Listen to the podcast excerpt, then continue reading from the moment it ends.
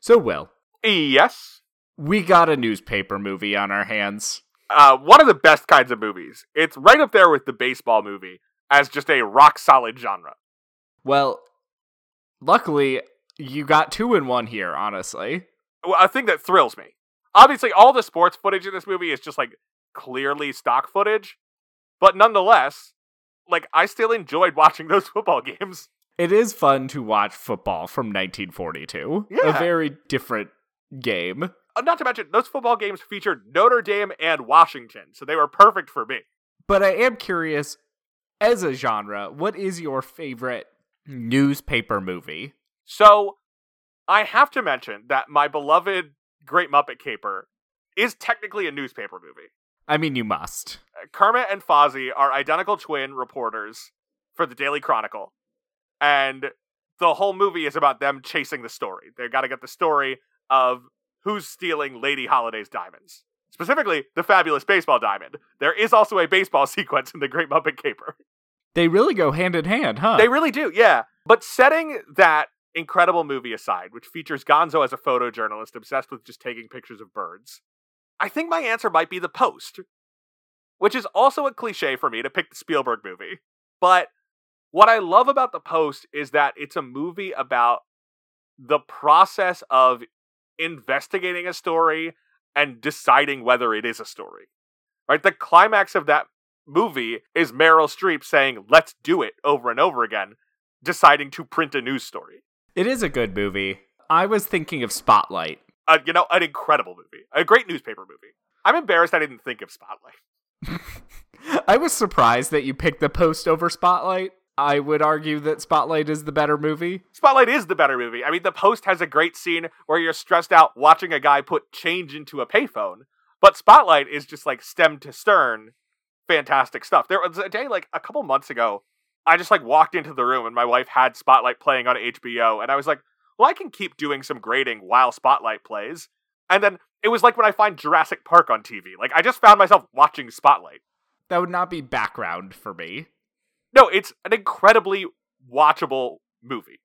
It's the kind of thing like it is kind of like Schindler's List in that it's a movie about an incredibly serious topic, but it's so well made that it's like perversely fun to watch. It's like you wouldn't say it's fun to watch, but it is very engaging and gripping. And yet not hard to watch. Right. Right, it's not silence. Yeah, where it you come out of the like- movie feeling like I've just been through something. Yeah, it's not punishing. Yeah, I'm trying to think like what the most recent like like new media movie I've seen is and I hate to say it, but I think it's like some of the bad movies we watched in 2023, right? Where like in Love Again, the Celine Dion movie, Sam Heughan works for like some weird not BuzzFeed. Don't they have a print version? Maybe there's definitely a digital version that seems to take priority. But if you tell me there's a print version, I believe you. And then there was that uh Gina Torres movie. Was Gabrielle Union the lead? And that was like a fashion Oh, movie, but they were right. also like what media they were publishing was a big part of that story. What was that called? I genuinely don't know. It was like an incredibly forgettable name. Kind of a forgettable movie, too. Well, yes. Uh, it was called The Perfect Find. That was it. But like, I'm about to say something disgusting. We do not yet have like the great media movie of the content era. You are right, though. They haven't made the, like. I mean, it sounds dumb, but they haven't made the TikTok movie. No, I, I mean that's going to be the Russo brothers TikTok Hercules, I assume. I know I've told you that the Russo brothers are signed on to do the Disney live action Hercules, and they've said it's inspired by TikTok. Yikes. That's all I can say to that. Now, the closest to like a new media movie that we've gotten, I feel like, is like Eighth Grade, which is a YouTube movie in a way, It does use YouTube well. but it's about a person with no following. Yeah. There hasn't been a movie about, like, a famous YouTuber. Jesse Eisenberg directed a movie that was at Sundance two years ago and came out at some point in 2023 called When You Finish Saving the World about a kid who, like, is a fairly successful, um, I think he, like, is like a YouTube song guy, like, song teen. And that movie's okay. Um, it's, like, only kind of about the YouTube of it all. I mean, I would argue this is only kind of about the newspaper of it all. I would, I would, I guess you're right. I don't know. Maybe it's still just the other two. The other two has understood the media of today, and and film hasn't gotten there. I think in our era, TV is probably better suited to rapidly respond to the media environment. Well, yeah, TV is more immediate. You know, it's only on Yeah. TV that you would have something like the Game in it. What a great show. The best part of that show is their willingness to use actual studios. Yes, That's what really elevates it. Like the fact that he is in talks with Disney and not like Schmizdny. right. To play the first openly gay character in a Disney movie. Because if Blobby were straight, he'd be in bed with a human woman. I can't imagine Disney was thrilled by that. Look, whatever. The fact that that came out like the same week as the press cycle on how Elemental had Pixar's first non-binary character, and it's a blue blob with no lines. It was perfect. Elemental's such a weird movie. Is it worth watching? Uh, maybe at home, maybe.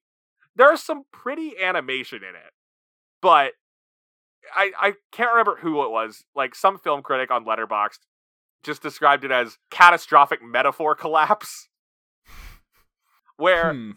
the movie is actually at its best when it's just a romantic comedy, which is a genre Pixar has never done.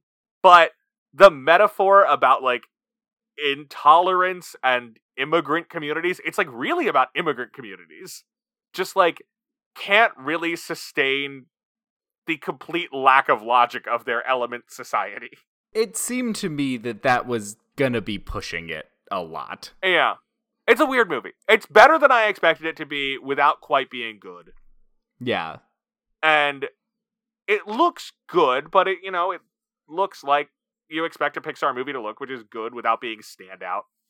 And 2023 just like was a pretty solid year for animation elsewhere with Spider-Man, Ninja Turtles, Boy and the Heron, probably some stuff I'm forgetting. It is interesting. I feel like they haven't done that I can remember, they haven't actually done a sequel in a while. Well, coming up, we got Inside Out But 2 now we have. Inside Out 2 coming, yeah. Which I'm not thrilled about, but I will say when I learned that there was a character named Ennui, I got a little more on board. Yeah, that's just not a story that demanded a sequel to me, which is the same way I felt about Finding Nemo. And if you ask me to describe the plot of Finding Dory to you, I like could maybe do it, but I wouldn't swear to it. I agree, and I don't think they should have done it, but I do think the idea of having teenage angst in a movie is kind of funny. Here's my problem with the Inside Out sequel adding more emotions is that the original Inside Out shows us the controls in other people's heads, and they just have the same five emotions that Riley did. Like, the first movie does not support the notion that you gain more emotions as you get older. Yeah, I don't know. We'll see how it is, but Look, I hope it's, kind good. of it's kind of something I can forgive because being a teenager is a lot of emotions. Yeah. Frankly, my real not even hope, like the thing that I'm that has me going with Pixar this year is that all of these straight to Disney Plus Pixar movies are getting theatrical releases in the first few months of 2024. So this is the opportunity to see Soul, Luca, and Turning Red on a big screen. Which uh, Luca and Turning Red are is some of their best for a while. Oh yeah, absolutely. And I think Soul will be better. Like if I can see Soul in Dolby, I think I'll appreciate that movie much more than I did in 2020. Yeah, and I would love to see Luca in theaters. that's such a sweet little movie. Turning Red is probably their best one in Yeah, like since Toy Story 4 at least. I have a real soft spot for Onward, which is the second to last movie I saw in theaters before the pandemic. I have rewatched it since then and I think it holds up. I need to rewatch Turning Red. I really liked that movie. It's criminal that none of those songs got nominated for the Oscar. The it's not Boys for Now, it's oh gosh, what what is that band called? Boys for Now That's the Bob's Burgers one, right? It's so good though. Oh, Four Four Town? Town. Four Town. Four Town. So, Woman of the Year. Woman. Okay, yes. So, did we do the cold open? The- cold open was newspaper movies. I've Yeah. totally lost the thread. Oh my god. You said the post and I said spotlight. Um Neither of us said all the President's. Men, which I have not seen since high school. we've also got Newsies, Uh, yeah, His Girl Friday. Got to say, pointedly did not pick Newsies, a bad movie. Yeah. Very much did not. But okay, yeah, no, I think you're right. We should we should move into this movie. So, welcome to We Love the Love, a Hollywood romance podcast. I'm Mark and I'm gay. And I'm Will and I'm a ginger. This is an investigative podcast dedicated to examining the very least important issue facing our world.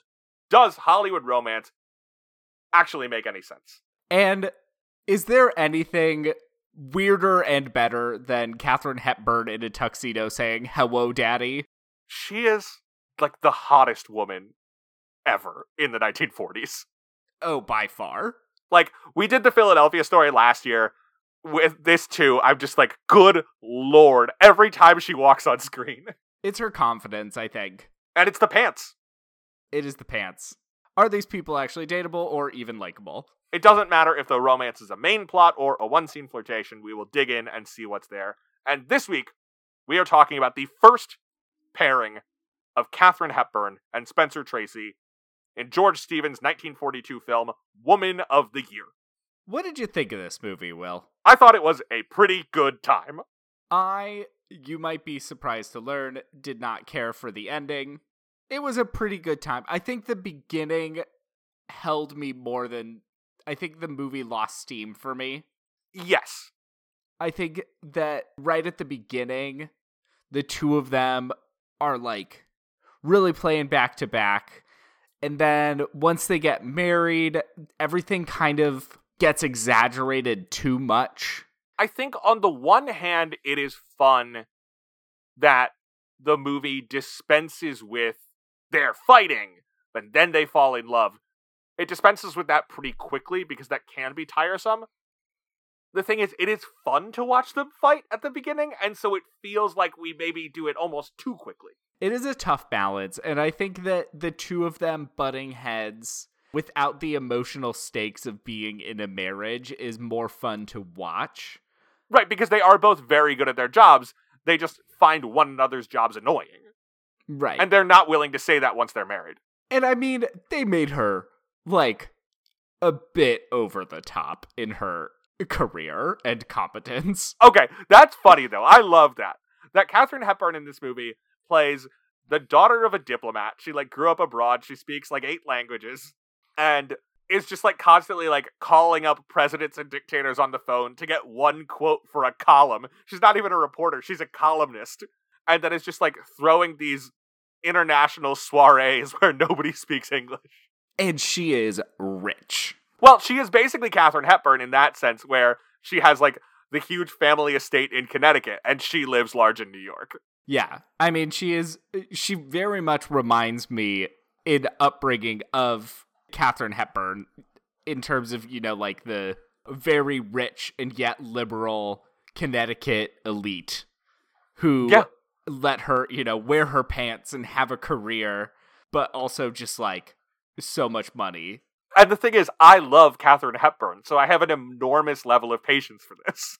Me too. The funny thing to me is just like every language being spoken with a weird transatlantic accent. Yes. Right, like when she is speaking Spanish, it sounds like no Spanish speaker in history. No, like she is so clearly reading these phonetically off of a piece of paper. But doing it well, I will say. Like, it is always identifiably that language. It's the confidence. That's the thing. She's so good. My favorite language moment in the movie is when she first invites Spencer Tracy over and he thinks he's coming over for like a one on one hangout. And he discovers that everyone is just speaking in different languages. He can't talk to anyone. He finally hears two guys in another room talking in English about like the stock market. He walks in so excited to talk to these guys. The minute he says something, they look him up and down, look at each other, and switch to Spanish. That was so funny. It's incredible. I felt bad for poor Spencer Tracy, but Yes. he also was kind of a dick. Right. The movie is fun. It's got a lot of good jokes, a lot of good character moments. I think the issue with it ultimately is what you talked about, which is like where it lands in gender politics is disappointing for the character it creates in Tess Harding. Because ultimately, like the Spencer Tracy character is a guy who can't accept that he has a high powered wife, right? Like in the immediate details, the things that she does that upset him make sense, right? It makes sense for him to be upset that she doesn't seem that interested in what's going on in his life. It makes sense for him to be upset that like she doesn't really seem to think about him when they're not together. But to him, these frustrations are clearly part of a larger feeling that she ought not to be the kind of career woman that she is. And I think that the movie, I think, is trying to make a balance. Right. It's trying to thread this needle that it ultimately can't. I think you could even tell this story today, and you could do it in a much more interesting way. And I think you could even make it where, like, Tess is in the wrong in terms of how she treats Sam. But the ultimate story being that, like, a woman shouldn't have this much power is what makes it a problem. Yes. Like, adopting a child without telling her husband, objectively bad. Also funny. But also funny because she is also so status obsessed. And like the whole setup of that is funny, where she's like, I recognize that like our marriage has not been working the way that it should. And he's like, correct. And she's like, would it be better if we added another person? And I'm like, girl, that will not save your marriage. and he's like, yeah, I, I think we should do that. And she's like, it's already done. And he's like, oh man, like, all right, you're pregnant. Let's go. And she's like, no, let's bring in this seven year old who doesn't speak English, a little Greek boy in a sailor suit. He's a cute little guy. Yeah, he has no lines. It's great. He says a few things in Greek. So at the end of the movie, which obviously we'll, we'll circle around to again, after Sam has left Tess because he like won't put up with the way she treats him, she eventually like finds out where he's living, goes there, attempts to cook him breakfast, but fails, I will say, hysterically. I think this is based off of Katharine Hepburn trying to cook in the kitchen. This scene made me think of that story that was going around about Elon Musk at the Twitter headquarters and how he like became obsessed with Pop Tarts there because he had like never eaten Pop Tarts, but they stocked them and he was like, oh my gosh, like Pop Tarts are amazing. And then one day he figured out that you could put Pop Tarts in the toaster to make them taste better and it like blew his mind. Watching the waffle iron in particular, it's like breathing. Because she puts this huge amount of yeast into the dough. In the waffle batter. batter. So it's just like growing and breathing. She I don't know what she was supposed to do with that coffee, but she did it wrong and it's boiling over. I don't think you put like that was made of glass. You wouldn't put that on the stove. No.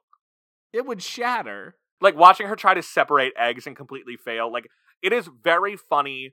It's almost like silent comedy, right? Cuz she's alone in the scene for most of it. She's not talking to anybody. You could play you could play an organ over that and watch Buster Keaton do the same thing.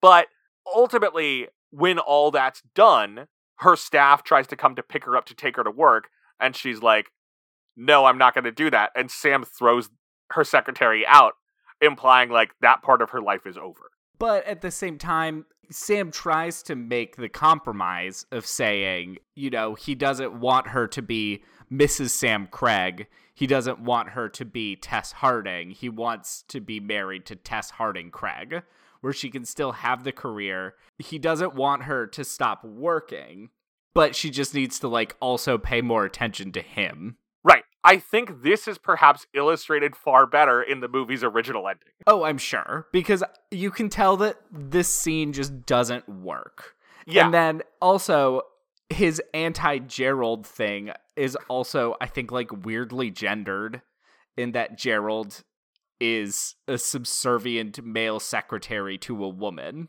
Okay, but the guy who plays Gerald, Dan Tobin, is hysterical as like a very prim bow tie guy who just constantly looks down on Sam.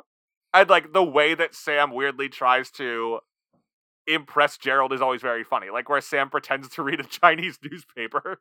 It's good. And Gerald just openly hates him. But so the movie's original ending after Sam doesn't go to the Woman of the Year ceremony because he's like, we've got to take care of this kid that you adopted on a whim. The thing is, Sam makes sense because he's he would have been fine if Alma, the housekeeper, was there. But he was like, this seven year old boy who doesn't speak English probably should not be left home alone for several hours. like the night that he arrived, basically. Right. It is absurd that they don't have a babysitter. Right. So in the original ending, Tess goes off to get her award. Sam takes the kid back to the orphanage. And then Sam just like pieces out. Like he goes missing. This comes up back at the newspaper office because he's supposed to write a preview piece for the boxing championship that's coming up. None of this stuff about Tess's dad getting remarried is in the original ending. So instead, Tess takes his assignment to preview the boxing match. She like goes to a gym to learn about boxing, to teach herself that so that she can do the job. And she's like, I'm going to make sure like Sam's stuff gets covered. Meanwhile then, you see Sam studying French and Spanish so that he can be important and like get on Tess's level. And then he sees a boxing article with Tess's byline, rushes to the actual fight, and like she's there covering the fight. She tells him that she did it to be a good wife, to support him, to help him out. And he says, just like in the final version, like he didn't want either extreme. She should be a Tess Harding Craig. But it's it, like, it gets at the same sentence, but it's framed through both of them succeeding professionally and both of them moving towards each other. That actually feels more like a compromise. Right. Right. The the ending we get isn't a compromise. It's finding ways to force Tess into the box of a woman in 1942. And it, it feels less like him deciding her level of work, which puts him still in a position of power over her. So that ending, the new ending that we get, the whole kitchen stuff, was not written by the credited screenwriters of the movie, who are Ring Lardner Jr. and Michael Kanin. Instead, while they were on vacation, Louis B. Mayer and Joe Mankiewicz brought in a new writer, John Lee Mahin, to rewrite the ending because they believed audiences would want Tess to basically be taken down a peg for being too strong in a man's world. So they were like, well, we got to make her weak in a woman's role and then get her into that woman's role. And when the original screenwriters came back, they were allowed to like tweak dialogue but not change the structure of the movie. It's almost like surprising that Katharine Hepburn went along with this. Yes. Because, like with Philadelphia Story, she's basically an uncredited producer on this movie. Like, she had director approval, she had casting approval. Mm-hmm. She's the one who brought the script to MGM. Like, she chose George Stevens because they had worked together on Alice Adams and Quality Street. She was so cool. yeah, she's really cool. I do think, like, to some level, like, the messiness of the movie is reflective of, like, Katharine Hepburn's messiness as a figure, which is partially a result of the culture she's living in, right? Where like yeah, she is defying a lot of gender norms, but at the same time is always asserting like, "Don't worry, I'm not too crazy. I'm a woman. Like, don't look at this too hard." Yeah, I wear pants, but she was someone who would say like she's not a feminist, right? Um, she no, that may have been someone else. Yeah, I don't know about that specifically. Obviously, this character is an out and out feminist. Yeah. yeah the other big thing that happens for Katharine Hepburn in this movie is that she meets Spencer Tracy. Uh, important. Yes. This One could first, argue. This is the first of nine movies they did together. We've already covered their final movie, which is Guess Who's Coming to Dinner. And on this movie, they start an affair. Spencer Tracy was married. Hepburn never married anybody.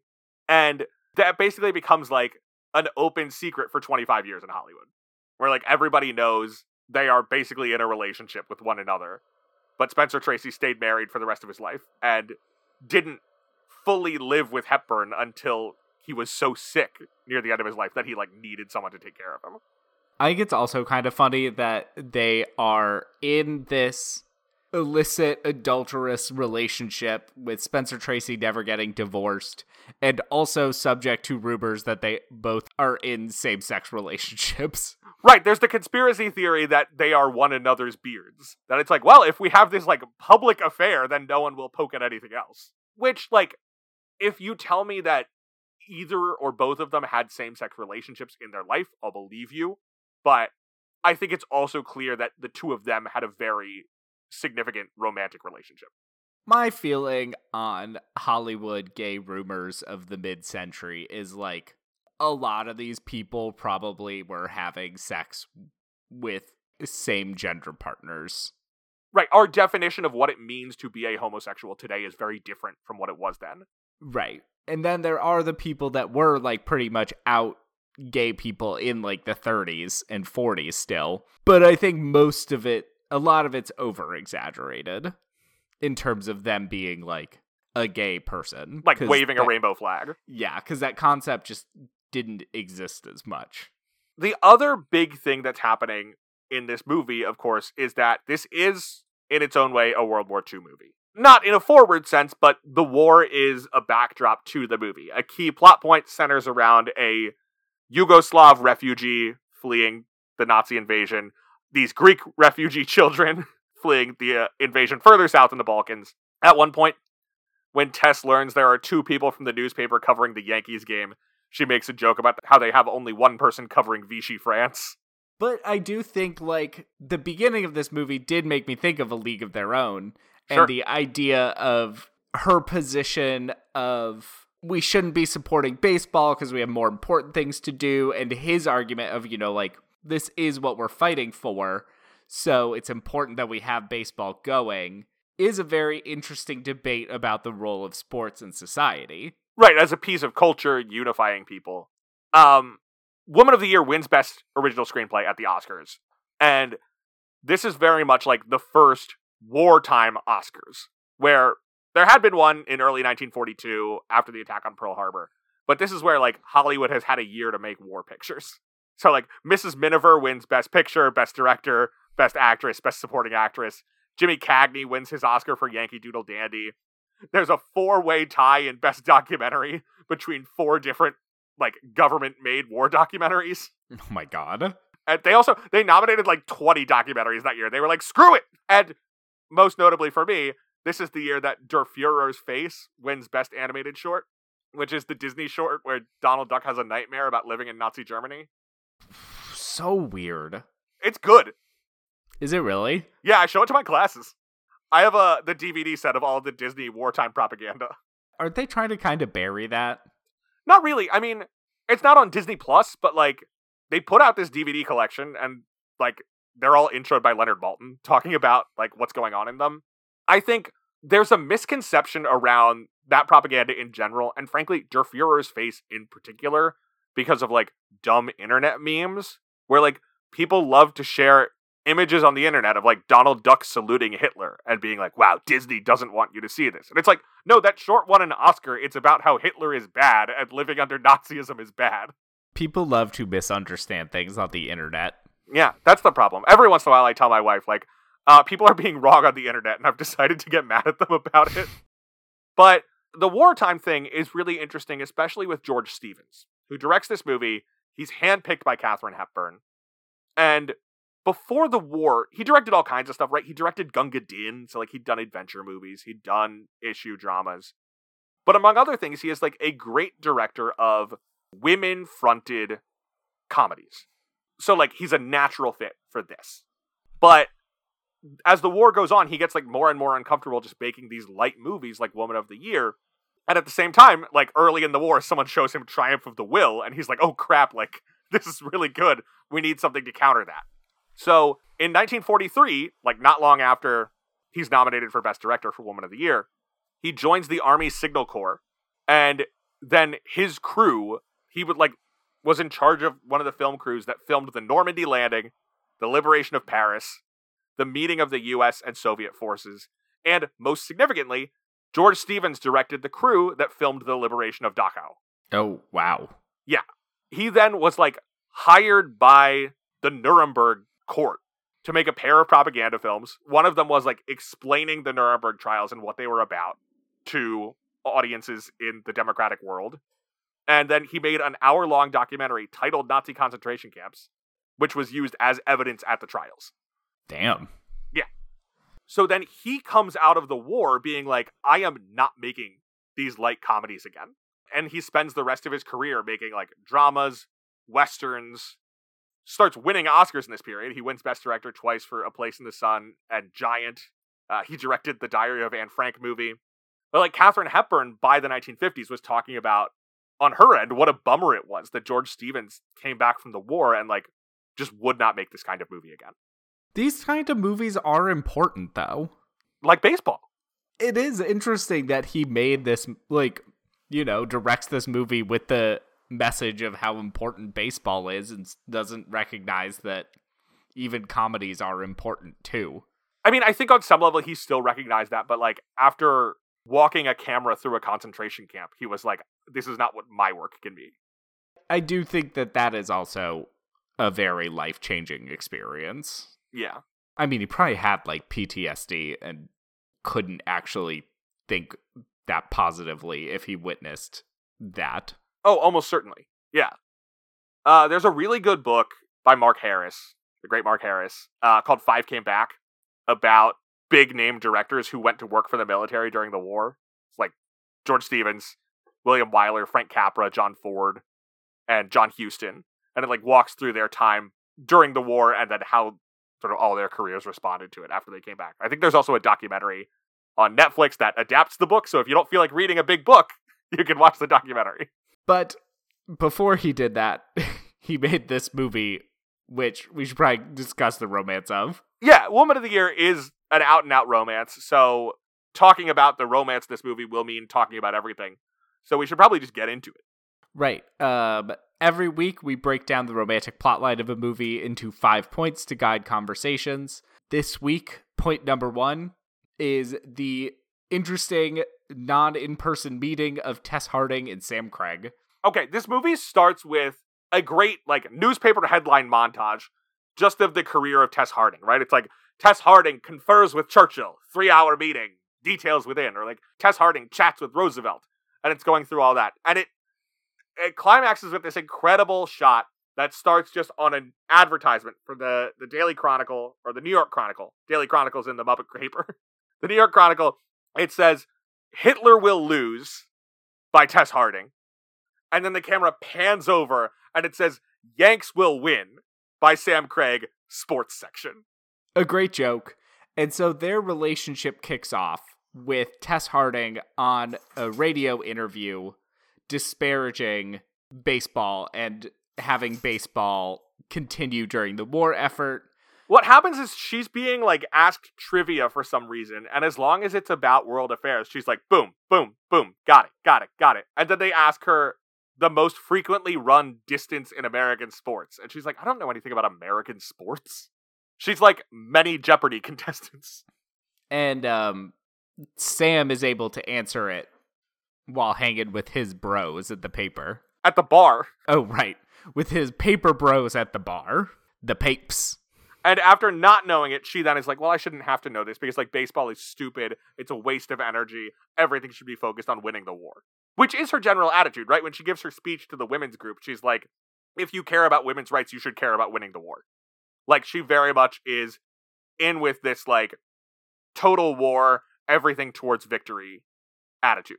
And she's also in connection with some brutal dictators at the same time. Oh, you're talking about how she can get Fulgencio Batista on the line immediately? Yes, that was. Oh my god. What a name I was not expecting to be dropped in this movie. I know, especially when it's just like, get me Batista. At first, I'm like, there are a lot of Batistas, could be anyone. And then they go out of their way to be like, Colonel Fulgencio Batista. I, as soon as they said Batista, I was just like, it's him.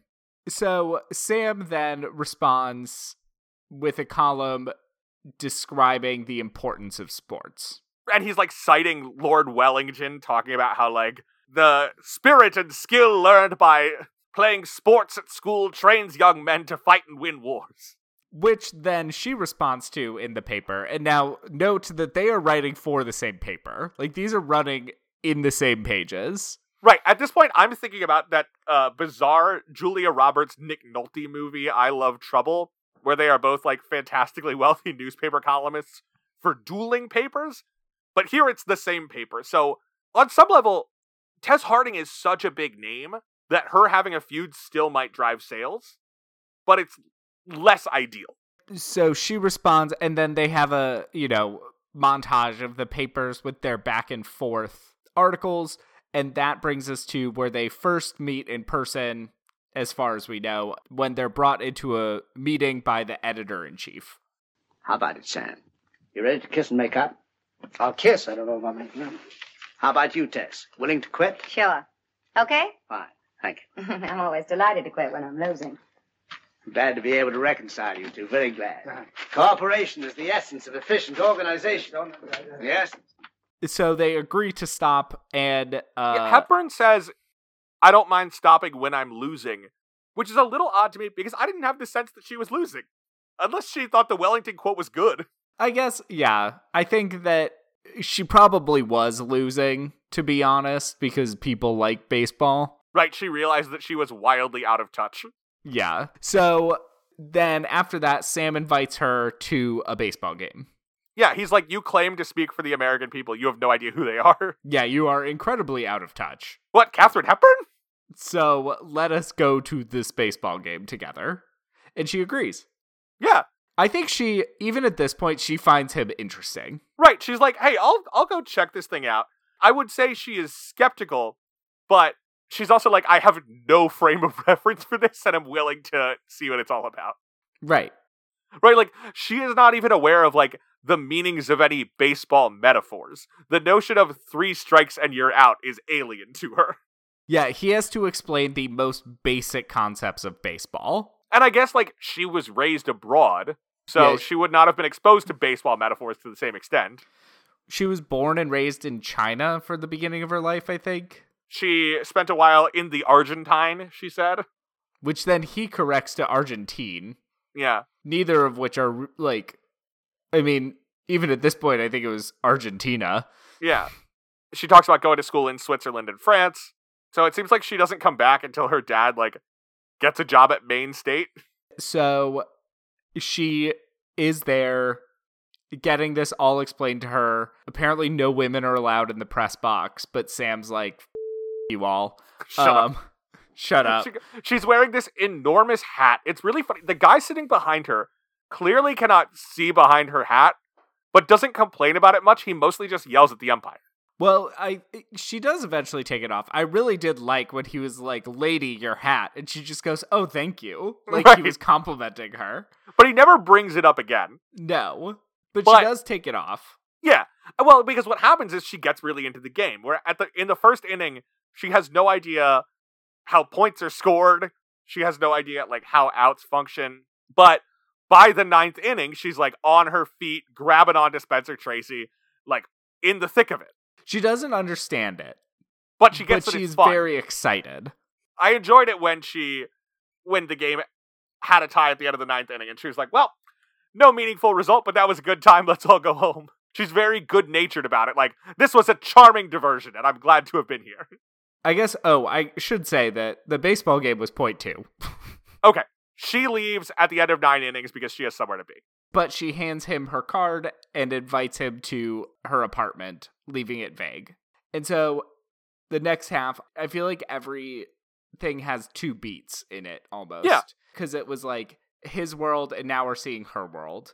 And so he shows up. He thinks it's a date. He brings flowers, Like an enormous box of flowers. and it- yes, It's very sweet when Tess's maid answers the door and he sees the party through there, and he then like tries to hide the flowers so that he won't have shown up with them. He tries to just like leave them out in the hall, and it's this huge box. yeah, because he wants to seem um He wants to seem sophisticated, right? He doesn't want to be fit in. the bum who doesn't know anything that's going on. So he shows up and she introduces him to everyone, and there's not a single person at the party speaking English except for the joke we mentioned earlier. There is the one guy who wears a turban and is ill defined beyond that, who only says the word yes, who briefly tricks him into thinking they're having a conversation. And so he sneaks out. But this brings us to point three, which is uh, after this, somehow they are in love and get married. Okay, there is some time in the interim. There is. Like- The next day, there's a bottle of champagne on his desk and an apology note from Tess, who clearly has realized, like, oh, this was like a bad thing to invite this guy to. He was not going to fit in. My bad. yeah. Like, he goes up to her office to ask her out. She's like, look, I got a speech to give and then I got to fly to DC. We can hang out in between, which basically means he drives her to the airport. And when he asks her why she had him do that, her answer is like, well, I, I thought you might like to kiss me goodbye, which is a cool line. Hope we haven't ruined your day. Oh, no, not at all, not at all. After all, it kept me off the streets and out of the pool rooms. What's the matter, sir? Nothing. Sure. Well, I, I, I don't know. I can't quite figure you out. Well, what are you trying to prove? Why am I here? Well, Sam, I After all, you know, little Normo could have driven you down here. Why did you ask me? Thought you might want to kiss me goodbye. It is very sweet. Right, it's like forward in a deniable way, like very 1940s, and just great. Like before they get married, there's also the scene where they go to his favorite bar together, and that's where he hears her whole life story. He tells her, You didn't come home when your dad moved back to the US. Like, I was there the day you came home. The day you came home to the US was the day you saw baseball. You really met the American people for the first time. And then that night, they go back to her place, this like incredible apartment that she lives in, and it's like hot in a Hays Code way. It is quite heavily implied that they have sex. But they they don't. They like they it's don't. implied they're going to have sex. Yeah. This is a movie with a lot of kissing, and it's a bummer that it's all a Hays Code grab and stab.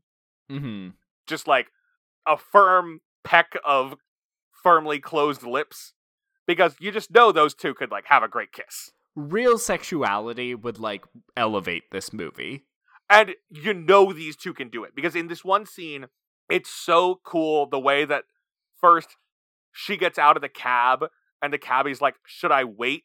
And she just says like, "Why don't you let him go on? You can get the next one." And then they get up to her apartment and the way she just like swings the door open and invites him in, like she's like luring him into a trap, but again in a hot way. And it's just like the whole scene then is a triumph of black and white cinematography creating a mood where you see them just as like shadows moving against each other and you feel like they're about to bang. And then he leaves and he basically says later on that he left because he was too into her. And so they are falling in love, and because it is the 40s and they've been in love for two days, they have to get married. I mean, her aunt did say on the day he drove her to the airport, like, hey, you should marry her. Like, just get it done. So they have the most bizarre wedding I've ever seen in a movie. Her secretary, uh, what's his name? Gerald? Gerald. Gerald, the great mean secretary, arranges their wedding to be in South Carolina because that's the state where it can happen most quickly. Yeah, there's no like waiting period. And he basically finds like a random justice of the peace to do a ceremony. The wedding happens, it happens like the next day. It's just Tess, her dad, her aunt who helped raise her, and Sam. Everyone else like immediately leaves after the wedding. Even her, because she has to like deal with this potential arrival of a Yugoslavian like politician. Right, who's on the run from the Nazis. So Sam is just left alone on his own wedding night. And then they get home. The Yugoslav politician shows up with his entourage. Everyone else in Tess's circle finds out he's there. So it becomes like another one of these international soirees where nobody speaks English. And this I love. Sam just starts inviting his friends over. He like calls up his bar buds and it's like, yeah, come on over. We'll have a great time. And so this is like immediately after their wedding, you got the rising tension.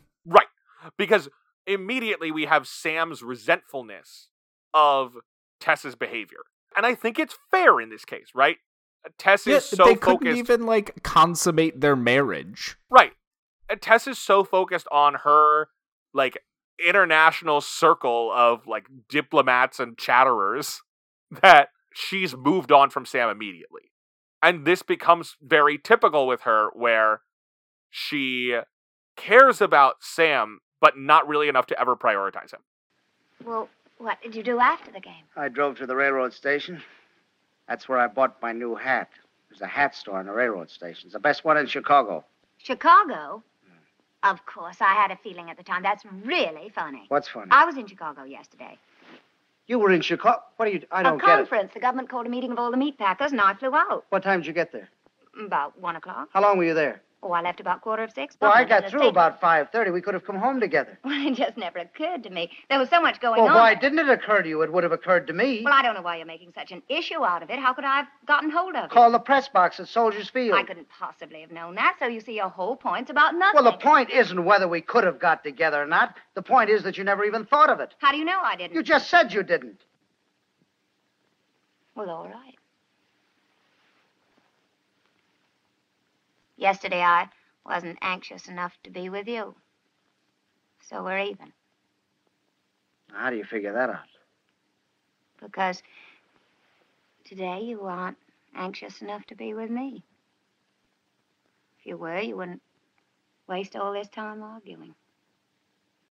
He is slotted into the empty spaces in her life instead of adjusting her life in any way to acknowledge that she is married. Right, he is never a priority. And so, like, him bringing over all of his friends is partly so he has something to do, but it's also clearly partly to spite her. Like, how do you like it when it's overrun with these other people? So they continue to kind of have spats. Yeah, every once in a while he'll point out, like, you ignore me. And I mean, there is definitely the vibe of him expecting her to take care of him. Yes. like so there is understandable elements but you also do get the sense even at this point that it's like the expectation of him having a wife Right. There's this scene where Sam is making eggs for himself, and Gerald, the secretary, pops his head in and is like, uh, Miss Harding would like to know if you are making eggs. And he's like, Yes, I'm making eggs. And Gerald's like, Well, Miss Harding would like some too. she also said if i want eggs to let you know And I do. So he- and now I he's making eggs for Gerald and Tess and himself. And like, there's the real legitimate rudeness of the way that was carried out. But you also feel Sam's gender role based resentment of the whole thing. it is very interesting there is such a like understandable position on both sides and i want to like there are times where i'm like i want to support you sam but you also gotta stop being such a dick That's the thing. I think on some level, Tess behaves worse, but Sam's attitude is worse. that's a really good way of phrasing it So, like, these kinds of, as you put it, these kinds of spats just keep on escalating. There's the point where she gets home and he realizes they had both been in Chicago for work. And he's like, Why didn't you tell me you were in Chicago? We could have flown back together. That would have been nice. And she was basically like, I didn't have time. Yeah, didn't occur to me. I didn't know how to get in touch with you. He's like, I was at the football stadium. There's one. And so this kind of brings us to point four, which is where we hit the peak of their tension and the arrival of Chris. Yeah. Chris, the Greek boy, does not speak any English. She's like, Well, you wanted a child. Here you go. He loves baseball. I guess we should have also pointed out that as part of this, he moves into her place. Like he moves into her apartment. Which he hadn't really wanted to do, but she's like, I've got a lease. This is a great spot. Like, we don't have to move. Again, like slotting him in, and it seems that his room is her office, which is not cleared out to make room for him. There is some kind of bed in it because we see Yeah, George, the Greek boy, lay stuff out on a bed. Yeah, they move Chris into the office when he arrives. Right, Chris. Um, so then this is when we also find out that she has won the American Outstanding Woman of the Year.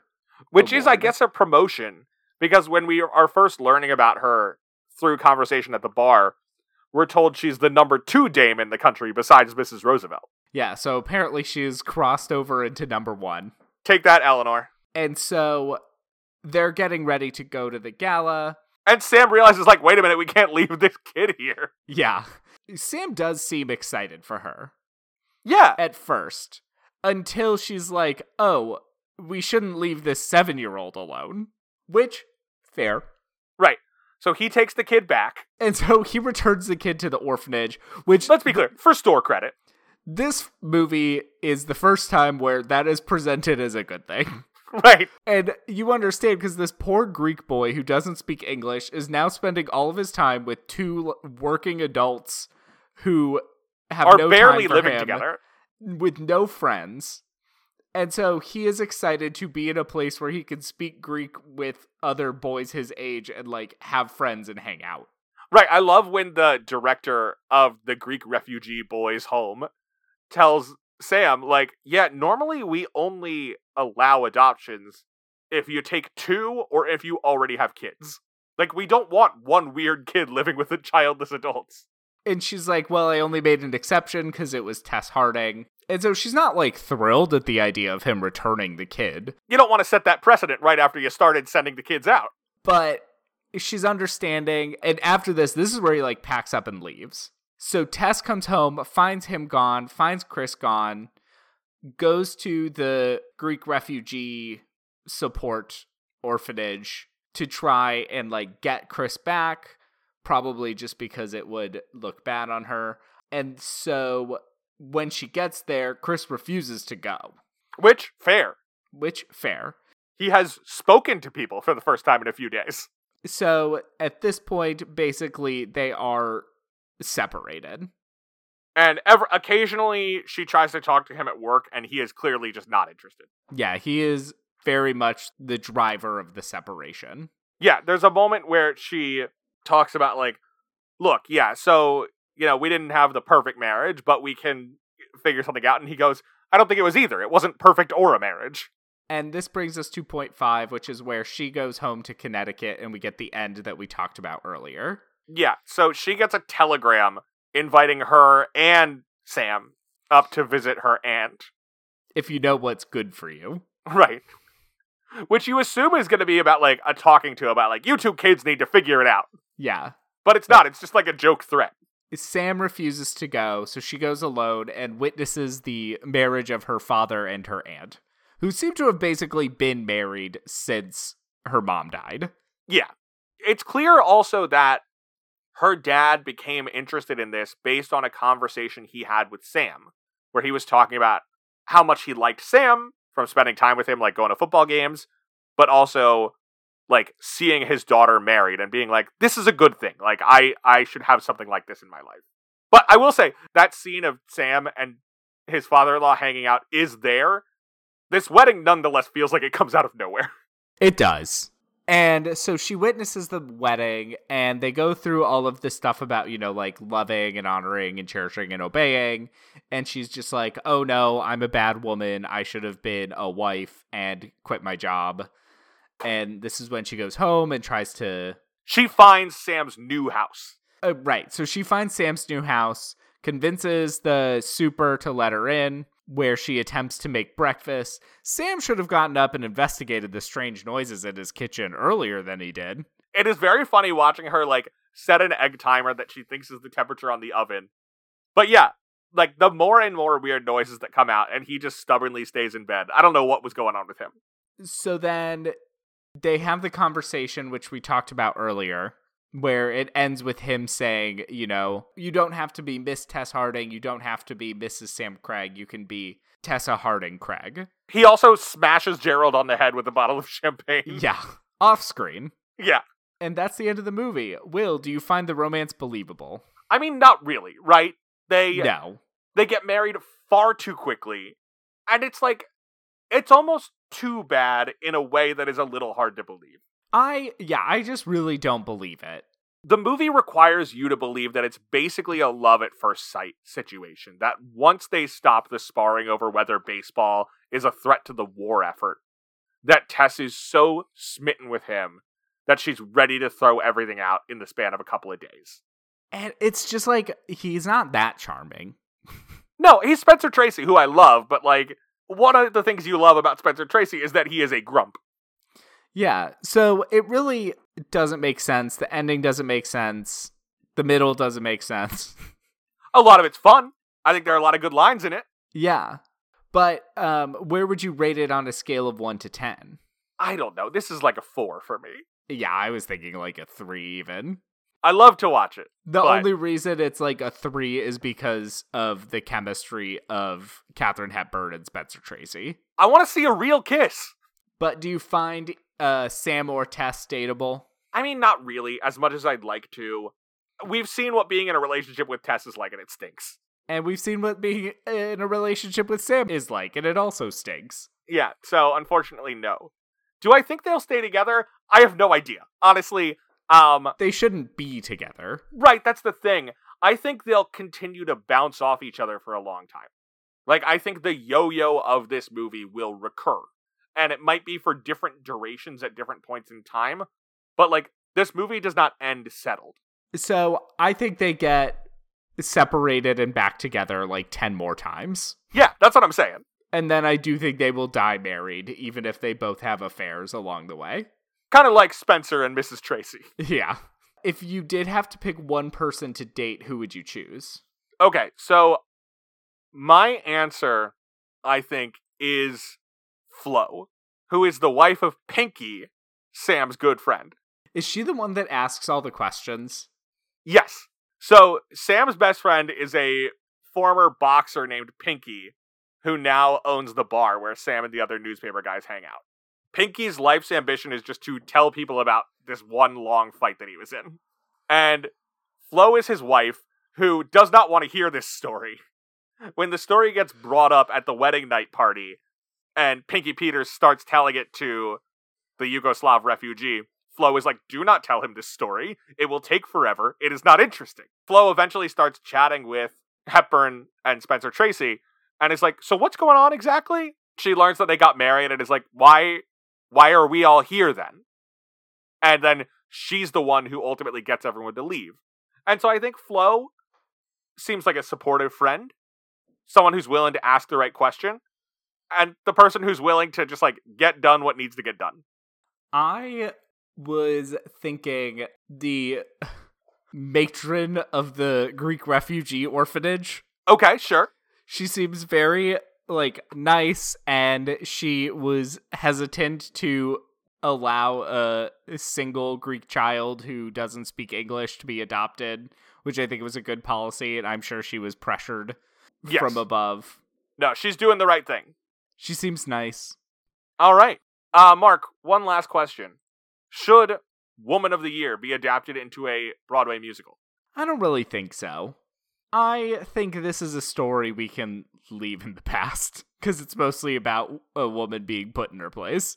Okay, but what if you like changed the jobs that they had? I, so, like, she would be an actual politician. Sure, or like or like a TV personality. Yeah. Has it already been adapted into a musical? Is that what you're getting at? It has already been adapted into a musical in 1981. Oh, wow.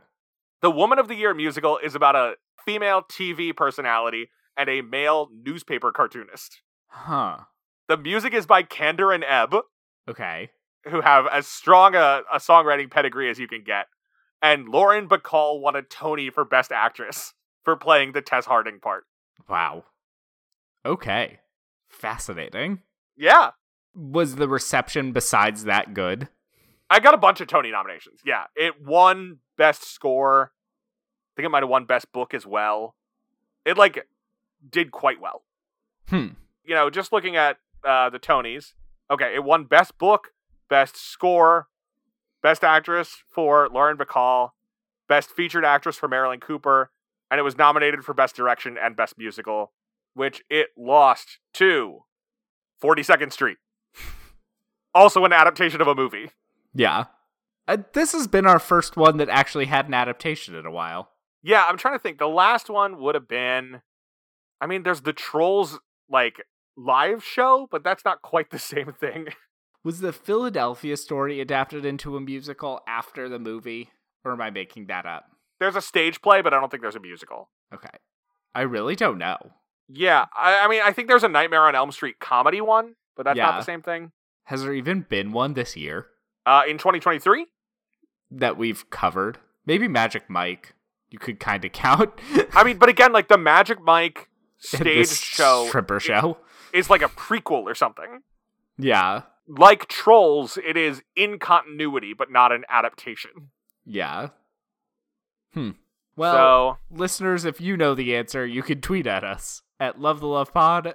Or oh, there's a ghost us. musical Oh, there is a ghost musical. and Rocky and Newsies three weeks in a row Well, oh, because Newsies movie came first. first. That's right. I was thinking it was the other way around. Weird that the Greatest Showman stage musical hasn't happened yet. Oh, it will. I guarantee you, like some school has put on an illegal Greatest Showman stage version. I wonder if the Legally Blonde musical will include Courtney Take a Break. They're making a movie of the Legally Blonde musical too. Am I right? Are they? I don't know. I mean, the big thing is that, like, as this episode comes out, I believe the Mean Girls Mean musical Girls, movie yeah. will be out. Maybe they aren't. But I have seen multiple videos where the person who says Courtney take a break in the store scene has made that line really big because of the terrible middle school production that is on YouTube. Good. Um, yeah, I'm not seeing anything from our illustrious friends at Wikipedia. I may have just been thinking of the Mean Girls musical. There is a like recording of the Broadway cast that you can see, but I don't think there is a feature adaptation. I'm sure it will happen, depending on the success of the Mean Girls musical. Yeah, it depends on how Mean Girls does. That movie's got the weirdest marketing, where the, the movie's marketing is like, don't worry, it's the Mean Girls you know and love. Also, it's cool now, but it's definitely not a musical. I, And I the don't know what's lead is Regina George. well, that's because isn't Reneé Rapp playing Regina George? Yes. Yeah, I think it's because she's more famous than whoever is playing Katie. It's just it's just a weird marketing campaign. It is. Well, I think that does it for this week. All right. Uh, I am delighted to have seen this movie. What a treat. Next week, we will be discussing the film Brokeback Mountain, returning to Ang Lee, who we have not visited in a while. It'll be our first English language Ang Lee, actually. We've done Eat, Drink, Man, Woman, and Crouching Tiger, Hidden Dragon. Oh, yeah. But until then, you can follow the show on Facebook and Twitter at Love the Love Pod and email us questions or movie suggestions at lovethelovepod at gmail.com. Please make sure to rate, review, and subscribe, especially on Apple Podcasts, to help other people find the show. All right, Will, last question. What is the best piece of dating advice we got from Woman of the Year? I mean, I think ultimately what the movie tells us is that you don't have to be a very good cook to land a partner. And I think that's a handy thing to keep in mind. But you might make a fool of yourself if you're really bad.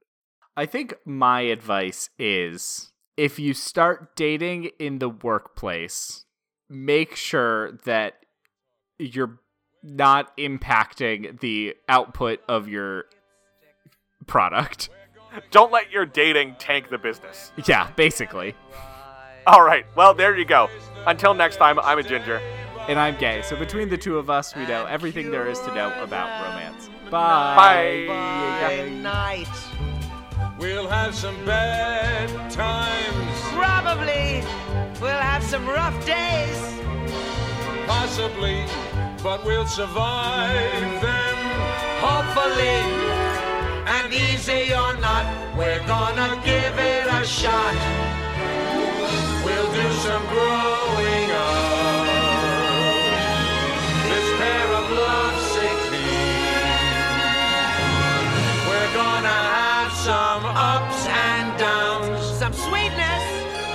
And some we